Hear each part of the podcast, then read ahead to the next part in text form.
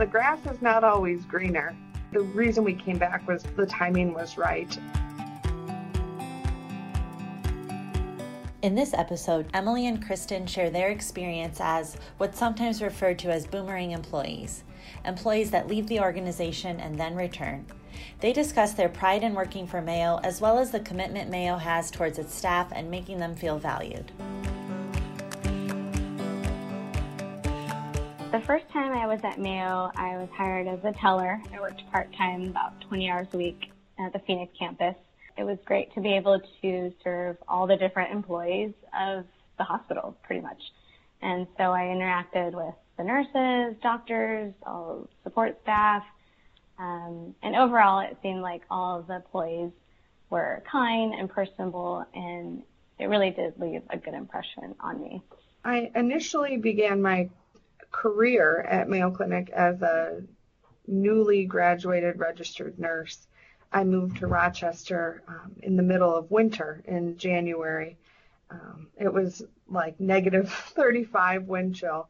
Um, and right then and there, I kind of knew I was in for an adventure um, since it was way colder than Michigan, um, where I grew up.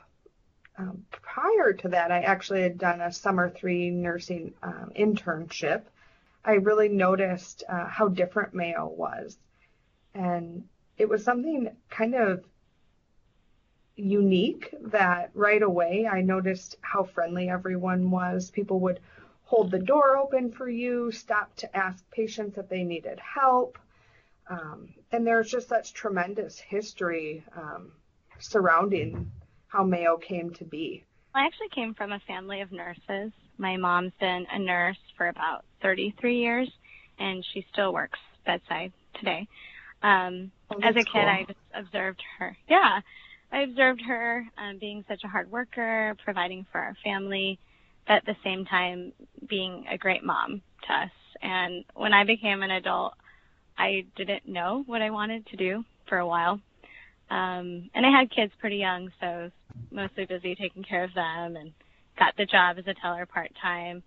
And when my older son went to kindergarten, I really felt like, you know, I think I do want to go back to school and pursue a career, and nursing seemed like a really good fit.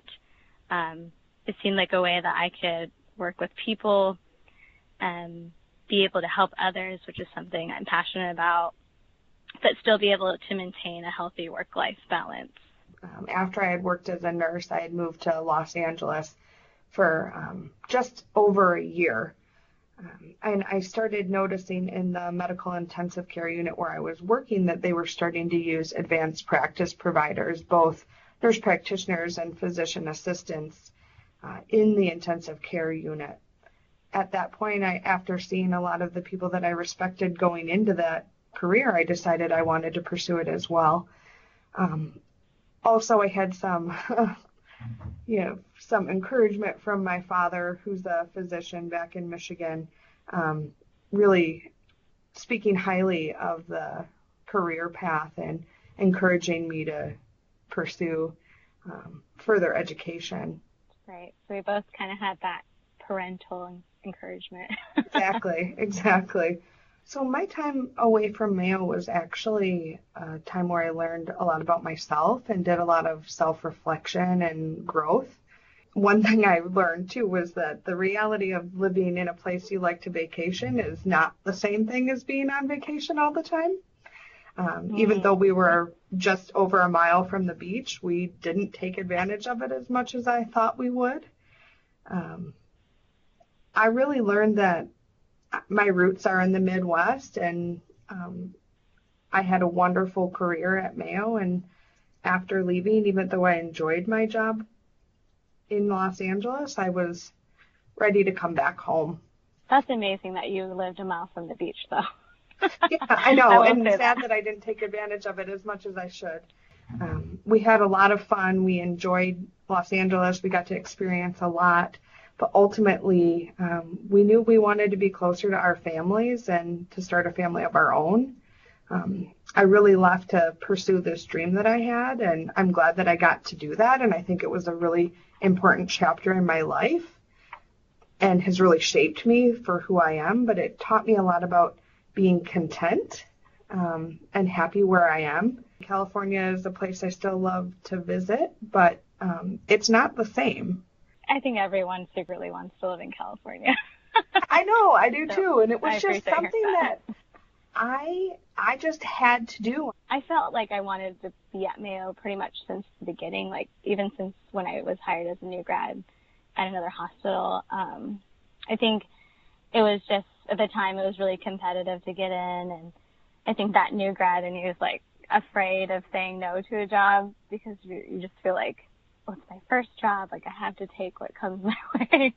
So I took the job, and um, it was a really good learning experience. But I kept hearing, you know, just kind of like through friends that I have that work at Mayo and through like colleagues, that Mayo's reputation as a whole, um, that, that they're just so dedicated to providing care where the patient is a priority. I feel like Mayo actually cares for their nurses. Like, you feel like they care for your health, um, for your safety, for your well-being. And that's huge, because if nurses feel taken care of, they feel more confident and motivated to continue their job in providing high-quality care to their patients. Yeah, I, I agree. It's phenomenal to be part of an organization that really does go after their mission. Um, it's not, it's not the same other places. Whether the time away was spent chasing a dream, furthering education, or raising a family, many Mayo Clinic employees have had the pleasure of calling Mayo Clinic home more than once. If you know a Boomerang employee, talk with them and learn about their experiences.